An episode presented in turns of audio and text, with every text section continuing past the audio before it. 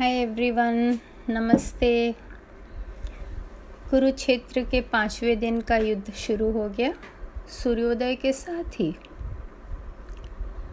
आज कौरवों के लिए भीष्म ने बगुला के आकार की गठन व्यू रचना की थी। मतलब अपने सेना की गठन, अपने सेना को इस प्रकार से व्यू में सजाया था। और पांडवों ने अपनी सेना को कबूतर के आकृति में गठन किया था। कबूतर की आकृति का व्यू रचा था। ये व्यू रचना भी बहुत मज़ेदार चीज़ है। आप कुरुक्षेत्र के युद्ध की कहानी पढ़ेंगे जब तो हर दिन कौरव किसी तरह की व्यू रचना करते और फिर पांडव और किसी दूसरे तरह की।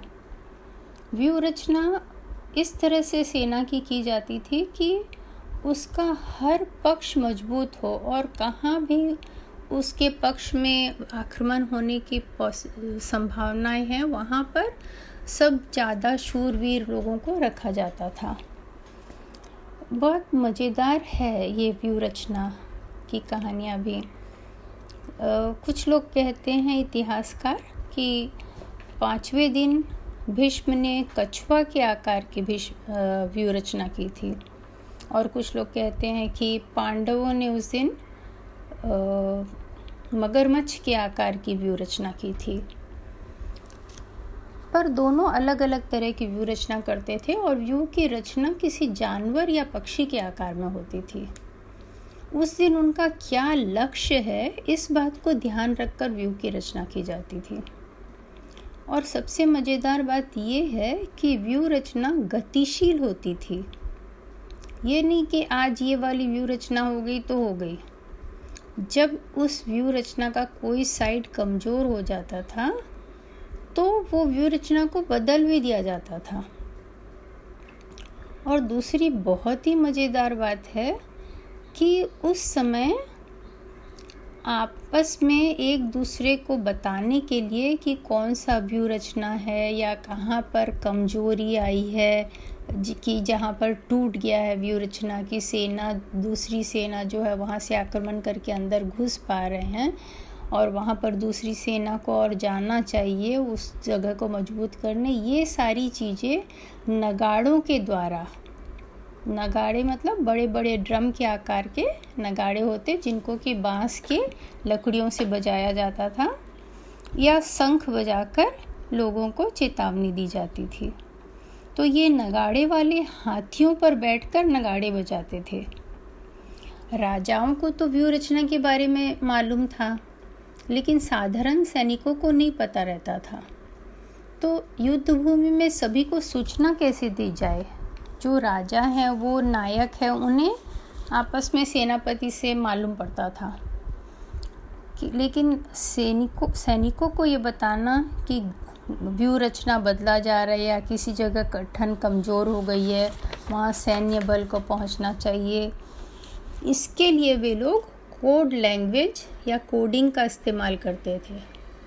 चौक गए ना आप, ऐसा कैसे हो सकता है? पर यह सच है नगाड़ों पर बाँस की लकड़ियों से आवाज़ करके, या ट्रम्पेट से, या शंख से, या हॉर्न से भिन्न सूचनाएँ सभी को दी जाती थी।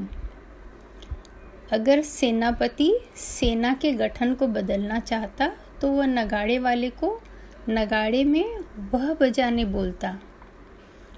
जैसे अर्जुन ने जब वरुण अस्त्र का उपयोग किया, अभी वो कहानी बाकी है। तो भीष्म पितामह ने एक अलग ढंग से अपने शंख को बजाया, जिससे सभी को पता चल गया कि वरुण अस्त्र का उपयोग किया गया है और उससे बचने का तरीका अपनाना चाहिए। और सेना उसी तरह, उसी समय दूसरे तरह से गठन कर ली। जब भीष्म ने वरुण अस्त्र के असर को ख़त्म कर दिया तो फिर उन्होंने दूसरी तरह से शंख बजाया। जिससे पता चल जाए कि वरुण अस्त्र का प्रभाव खत्म हो गया और सेना फिर से पुरानी व्यू रचना कर लें। बहुत बहुत इंटरेस्टिंग है ये व्यू रचना और नगाड़ों पर उनका कोडिंग बहुत बहुत इंटरेस्टिंग है कि किसी भी देश की इतिहास को उठाकर पढ़ने से मालूम पड़ता है कि वहाँ पहले समाज कैसे थे, राजा प्रजा कैसी थी। और उनकी कहानियाँ बड़ी रोचक होती हैं। ये सब इतिहासकारों के कारण हमें मालूम पड़ता है। पाँचवें दिन के युद्ध में अर्जुन के पुत्र अभिमन्यु और दुर्योधन के पुत्र लक्ष्मण में काफ़ी देर तक युद्ध चला था। लोग दोनों के युद्ध को बड़े गंभीरता से और उत्सुकता से देख रहे थे, क्योंकि दोनों बहुत अच्छे से लड़ रहे थे। पर आखिर अभिमन्यु ने लक्ष्मण के सारथी को भी गिरा दिया और घोरों को भी मार दिया। तब तक कृपाचार्य वहाँ पहुंचकर लक्ष्मण को अपने रथ में ले गए। भीष्म ने आज भी रोज की तरह अपनी सेना को आक्रमण करने का आदेश दिया। सात्यकी, दृष्टिद्युमन और शिखंडी अपनी सेना के साथ उनके आक्रमण का जवाब देने लगे। दुर्योधन के तानों से दुखी होकर द्रोण ने बहुत ताकतवर आक्रमण किया पांडवों पर। सात्यकी उनसे लड़ता रहा और जब वो थोड़ा कमज़ोर पड़ने लगा, तब भीम उनकी सहायता के लिए आगे आए। भीष्म, द्रोण और राजा शल्य ने एक साथ भीम पर आक्रमण किया। तो शिखंडी आगे आकर भीष्म पर तीरों की बौछार करने लगे। शिखंडी नपंसुक थे मतलब नव पुरुष गिने जाते थे, न स्त्री। इसलिए भीष्म उनसे लड़ने को तैयार नहीं थे। उनके आते ही भीष्म ने अपने तीर धनुष को रथ में नीचे रख दिया। तो द्रोण शिखंडी पर आक्रमण करने लगे और युद्ध भूमि से उससे पीछे हटने को विवश कर दिया, ताकि भीष्म लड़ सके। दुर्योधन ने सात्यकी को मारने और सेना भेज दिया, पर सात्यकी उनसे अकेला लड़ता रहा। तब तक भूरी श्रावस भी सामने आ गए। भूरी श्रावस और सात्यकी की आपस में पारिवारिक लड़ाई चलती थी। उनकी और सात्यकी की युद्ध में दोनों के रथ आपस में टकराने से टूट गए और दोनों एक दूसरे के सामने युद्ध भूमि में तलवार लेकर खड़े हो गए। तब तक भीम जल्दी से आकर सात्यकी को अपने रथ में उठाकर ले गए, क्योंकि उन्हें पता था तलवार चलाने में सात्यकी भूरी श्रावस का सामना नहीं कर पाएँगे। दोपहर के बाद दुर्योधन ने अपनी रथ की सेना को अर्जुन पर आक्रमण करने भेजा। पर अर्जुन और कृष्ण एक साथ मिलकर बहुत ही शक्तिशाली थे। कृष्ण इतनी जल्दी जल्दी रथ को यहाँ से वहाँ घुमाते और अर्जुन उतना ही जल्दी अपना तीर छोड़ते जाते। पता ही नहीं चलता था कि तीर आग कहाँ से रहा है। उस दिन कौरवों की सेना का बहुत संहार हुआ। भीष्म वहाँ पहुँचे पर वो कुछ कर नहीं पाए। उन्होंने दुर्योधन से कहा, सिर्फ़ संख्या में ज़्यादा होने से कुछ नहीं होता। तुमने सेना को चारा की तरह अर्जुन के सामने परोस दिया। अब सूर्यास्त्र होने वाला है। आज की लड़ाई बंद होने का इंतज़ार करो। इस तरह पाँचवें दिन की लड़ाई खत्म हुई। छठे दिन द्रोण ने बहुत मारकाट मचाई।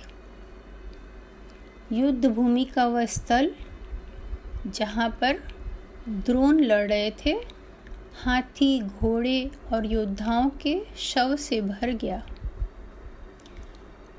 भीम दूसरी तरफ़ कौरवों का जो व्यू रचा हुआ था, उसमें एक तरफ़ से उस व्यू को तोड़ के अंदर घुस गए। दुर्योधन अपने भाइयों के साथ भीम पर आक्रमण करने लगे। भयंकर लड़ाई छिड़ गई, पर भीम बहुत अधीर हो गए। धैर्य खोकर जब इतने सारे रथों से वो घिर गए तो वो अपने रथ से बाहर कूदे और अपनी गदा लेकर दुर्योधन के भाइयों को मारने दौड़े। तब तक दृष्टिजुमन वहाँ पहुँचे। रथ पे भीम को न देखा तो वो बिल्कुल घबरा गए और जल्दी जल्दी सामने जाकर उन्हें खोजने लगे। तो देखा कि भीम नीचे खड़े होके गदा से लड़ रहे हैं और बाकी लोग उनके ऊपर तीर बरसा रहे हैं। भीम के शरीर में भी कई तीर लगे हुए थे। उन्होंने जल्दी से भीम को अपने रथ पे बिठाया और उनका तीर निकालने लगे। उन दोनों, वो दोनों अब थक गए थे, पर दुर्योधन और उनके भाइयों ने और उनकी सेना ने उन पर आक्रमण जारी रखा। तो दृष्ट ड्यूमन एक देवीय अस्त्र जो कि उन्होंने द्रोण से ही सीखा था, छोड़ा जिससे कि सब बेहोश हो जाए। पर द्रोण उस समय वहाँ पर उस देवी अस्त्र का तोड़ छोड़ के उसको निरस्त्र कर दिए। लेकिन तब तक अभिमन्यु रथों की सेना लेकर वहाँ पहुँच गए। इससे भीम और दृष्टिजुमन को बहुत सहारा मिला। द्रोण दृष्टिदुमन से लड़ने लगे और उनके रथ, सारथी सब घोड़ों सबको तोड़ दिया, गिरा दिया, मार दिया। तब दृष्टिद्युमन अभिमन्यु के रथ पर चढ़ गए। इस तरह भीष्म और द्रोण ने उस दिन काफ़ी विनाश किया। लेकिन युधिष्ठिर इस बात से खुश थे कि भीम और दृष्टजुमन ज़िंदा हैं। आज की कहानी यहीं ख़त्म करते हैं। अगली बार फिर सुनेंगे। आगे कैसे बढ़ता है महाभारत का युद्ध?